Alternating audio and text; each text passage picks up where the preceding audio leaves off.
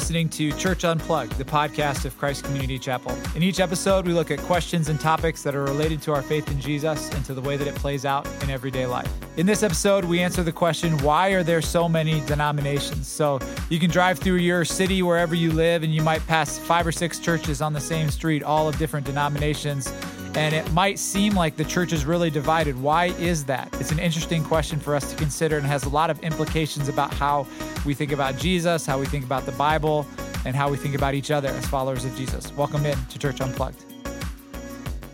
Welcome into Church Unplugged. I'm Jimmy Cozy, part of the leadership team here at Christ Community Chapel. I've got with me today Joe Coffey, our lead pastor, and then Zach Wyrock and Stacy Donardo, members of our leadership team.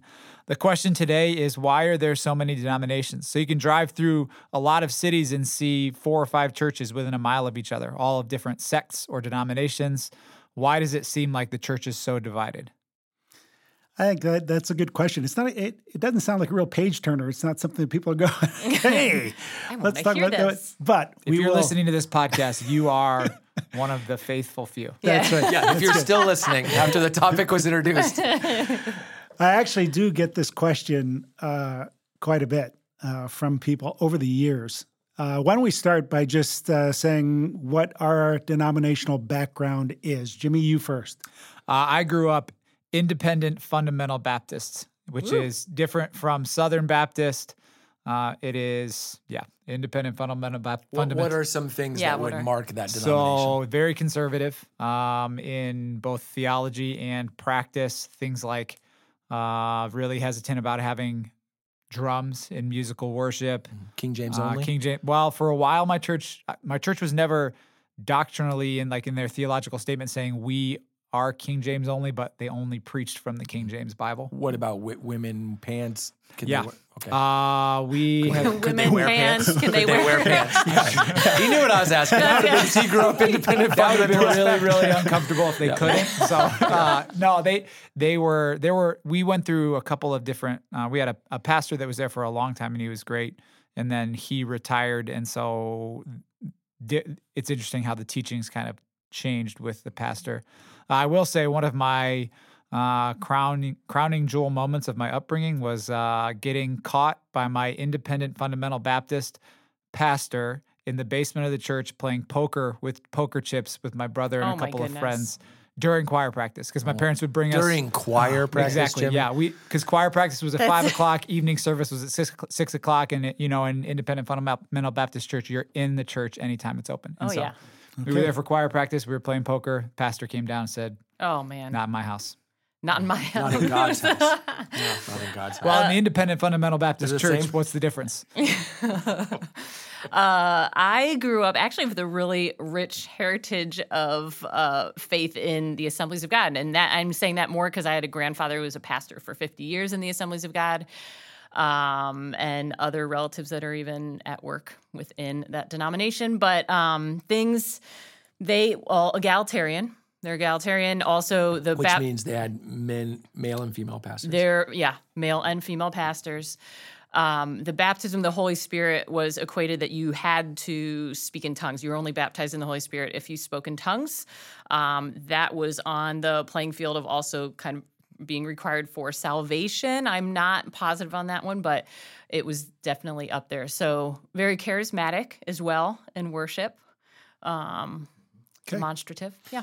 Yeah, I grew up Southern Baptist, uh, which is like in between what Stacy and Jimmy have described. so uh, we could play poker, you just couldn't talk about it. And uh, we, the big thing in Southern Baptist denomination is a couple of things. Missions was very important. So we talked a lot about missions. Even had like Wednesday night boys missions group and girls missions group. The Bible was very important. So it was like a mantra when I was growing up was book, chapter, and verse. You had to have book, chapter, and verse for anything that you did or anything that you said.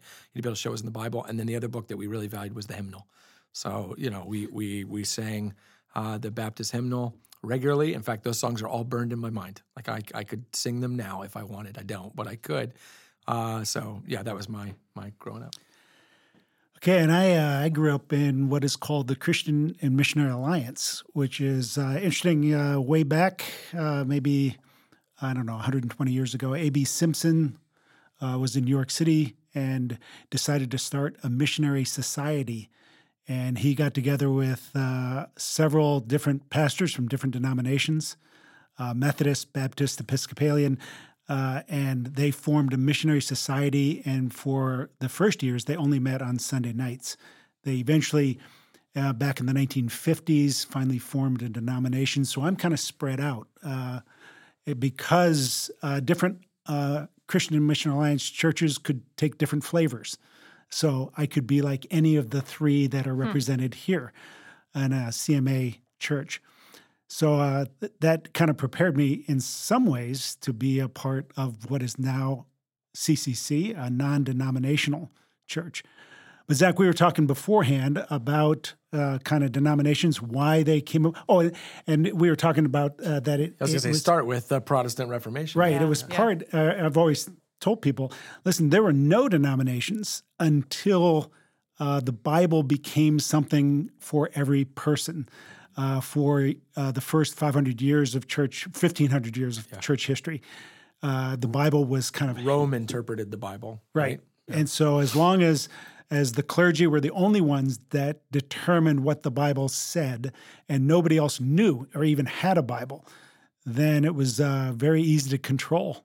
And once people got the Bible and they started forming their own opinions, one of the unintended consequences was the formation of different churches and different denominations. So, yeah, and I think when we think about that, what you're really saying, Joe, is if 10 people read a passage of scripture, uh, they may not come out with 10 opinions, but they will certainly come out with more than one, right? right? And, and so then what you end up saying is, uh, what do we do when we disagree? And I think sometimes people say, well, can't we all just get along? Can't we all just work together? And look, I think that's everyone's heart, but some of these disagreements are significant. And, and even as we're talking about our own upbringings, like there are some significant uh, disagreements there. So what do you do with those? And there is a theologian named Al Al Mohler. He's president of a seminary in Louisville, and he came out with something. Southern few, Baptist Seminary. Uh, Southern Baptist Seminary. That's right. uh, he came out with a really helpful essay um, years ago. Uh, that he called theological triage. And, and triage is the practice if you go to the hospital and uh, I have a knife sticking out of my head and you have a broken finger, I get to go first, right? That's the concept of triage. Triaging is uh, sorting out who goes where, who needs immediate attention, uh, who doesn't. And Mohler's point is when you think about theology and biblical disagreements, those disagreements happen on three levels.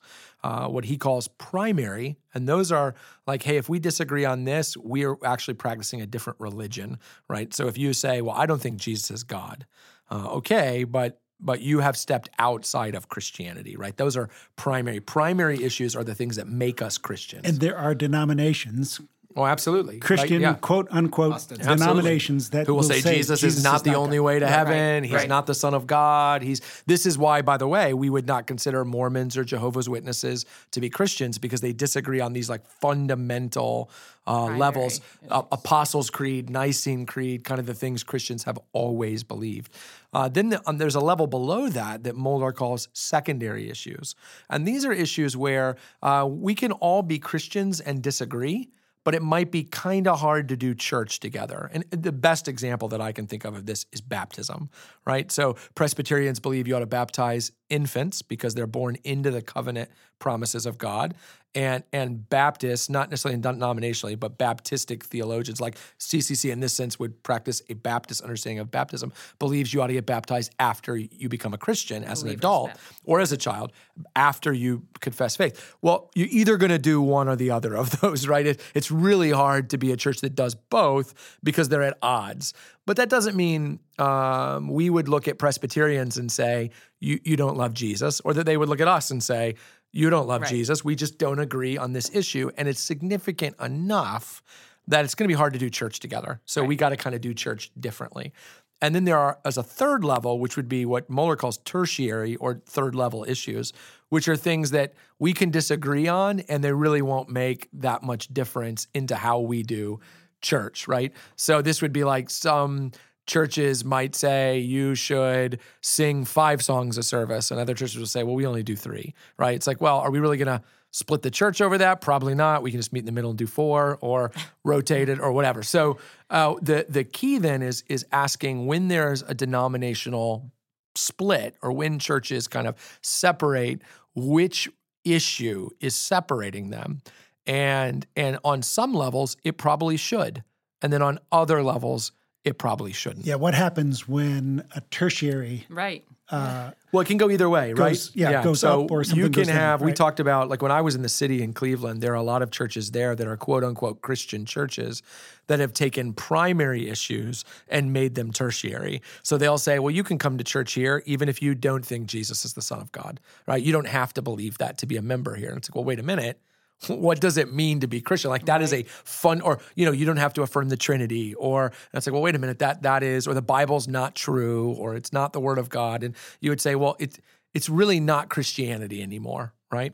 Uh, but the the reverse is true too. You can take third level issues, issues, and you can, like an example, that would be when Jesus is going to come back, right? So a lot of people who believe the Bible is true have disagreed over this for a long time. But some churches will put it on their sign. You know, they'll say this is a premillennial, pre-trib, you know, rapture believing church, and what they're saying is if you don't agree with us on this y- isn't a you're not going to want to go here. And and when you look at that, you think, well, well, maybe that, that's maybe making minor things the main thing, and that's not not good. would it be fair to say that tertiary issues are preferences? Yeah, I mean they can be. I think you would say there are issues that um, you you couldn't say the Bible speaks super clearly on. Like that's why Right. the reason why the divide over baptism is different than the divide over, um, let's say something like um, Bible translations. Okay, so one church says NIV, another church says ESV, right? So the, the reason why it's different, there are two reasons. One is it, it, it fundamentally changes practice. That's what makes it secondary. So either you're going to baptize infants or you're not. Either you're going to baptize post conversion or you're not. So kind of life itself is going to drive you to a conclusion. You're going to have to you're going to have to pick a side. And when you pick a side, you are unintentionally going to alienate those who come from the other. But the other thing is there are are really solid kind of arguments for both those things. So you either really believe the Bible teaches one or you really believe the Bible teaches the other. For you, the Bi- the biblical clarity is such to whereas I got to be honest with you, I'm working on my my doctorate right now. This will be like my third or fourth advanced theological degree. And if we all went around the room and had different views on eschatology, how the world's going to end, I would say, yeah, that, that's that's reasonable because the Bible does say a lot, but it also leaves a lot unsaid, and and so I hold it more loosely than I would hold the Trinity, which the Bible's very clear on, right? So yeah, it, it can be in that way. It can be saying, I think the Bible says this versus saying, I know the Bible says this. And that's a really important distinction. Another example that comes to mind in, in Stacey, you would, your, uh, maybe a big difference between your upbringing and mine is the use of spiritual gifts, right? Yeah. So, so the Baptist understanding, Southern Baptist understanding of what spiritual gifts are and how you use them in the church versus the Assemblies of God understanding is very different. Yeah. So when we go to plan a worship service, those two denominations would have a hard time Doing- working right, together. absolutely. So sometimes when we see two different churches, we tend to go, well, that's just sad. And I suppose it is because if we all could read the Bible perfectly, we wouldn't disagree. But on the other hand, sometimes what churches are doing is they're saying, hey, I don't want to make you do it my way. Right. So if you really by conscience are driven in this direction, then go do that.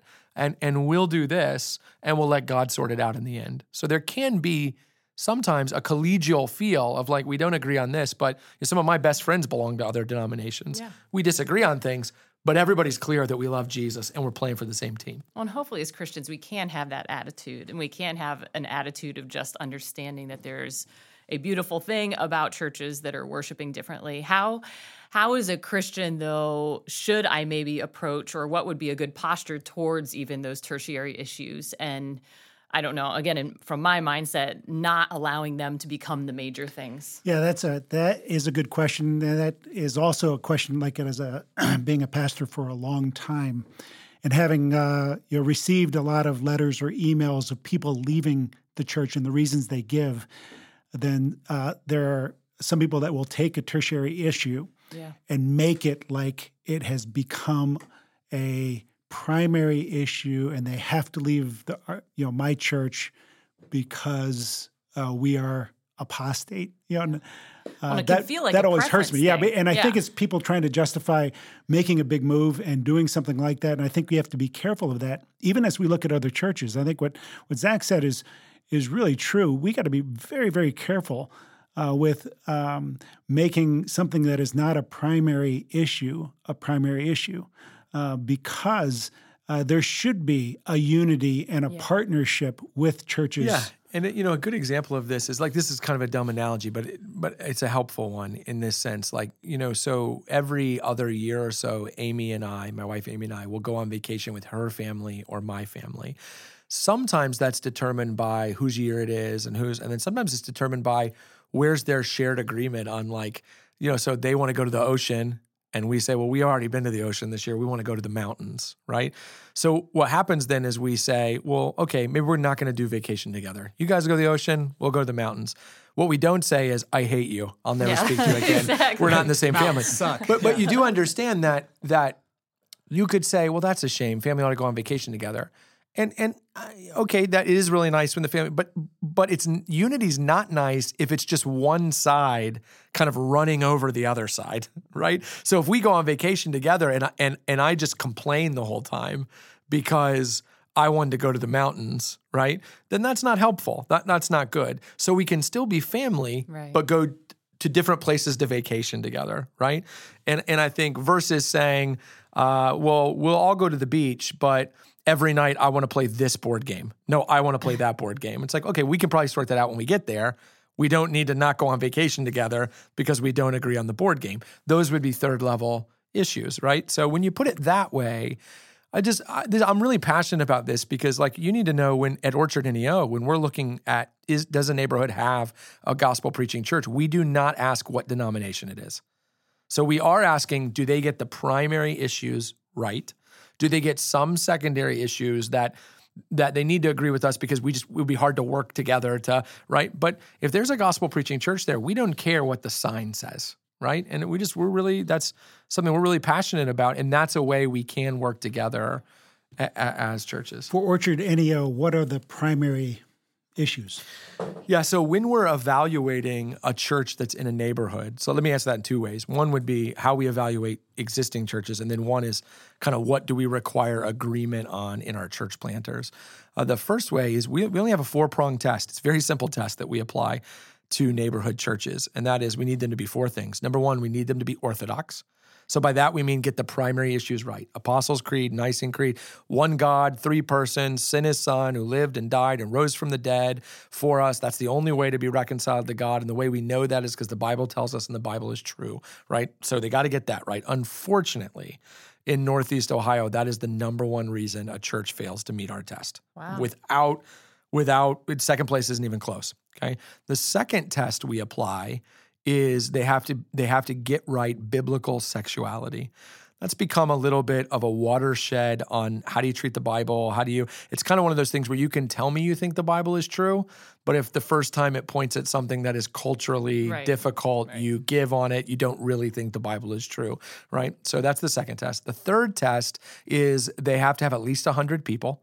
And look, that you can have 50 people and be a great church. We're just saying some of these neighborhoods have thousands and thousands of people. So if you have 30 people meeting in a church, God bless you, but you need more churches in that neighborhood, right? So you got to have at least 100 people. And then the fourth one is you got to have a decent website. Not a great website, just a decent one, because that speaks to a church being missionally minded. They understand guests are going to check their website. So if you have a website you haven't updated in two years, which believe it or not, often is the case, then what you're saying is we don't we're not really trying to. So well, when we say there are 89 neighborhoods where we can't find an effective gospel preaching church, we mean there are 89 neighborhoods where we can't find a single church that meets those four criteria. Not a single one, because the minute we find one. We take that They go off neighborhood off our list, list, right? It, all we need is one, and it doesn't matter what denomination. It doesn't matter. All all we need is one for our church planters, uh, we ask them to affirm uh, the CCC statement of, of faith. And if there are issues related to the application of those things, then you know we talk through those things with them on a case by case basis. We never want to plan a church that we couldn't recommend to a CCC member. But we don't necessarily only plant churches that replicate everything that CCC does uh, or believes about secondary issues. So do you have an, if you're willing to share, do you have an example of within that process? Do we have anybody like one of our planters now who might have a secondary issue Yeah. So? Jer- Jeremy King is going to plant in Mayfield Heights Story Church, and Story Church will be a Presbyterian church, a PCA church. So you know, Jeremy agrees on all the things we agree on, except for or the things we believe, except for two things. Uh, he believes in covenant baptism, and he believes that the the local church ought to ought to uh, answer to a larger group of elders who who govern it regionally, and that's the Presbyterian view. We knew that going in, uh, and we think that's going to be a great church in Mayfield Heights. It's not the way we do things, Right. but those are secondary issues. They're not primary issues.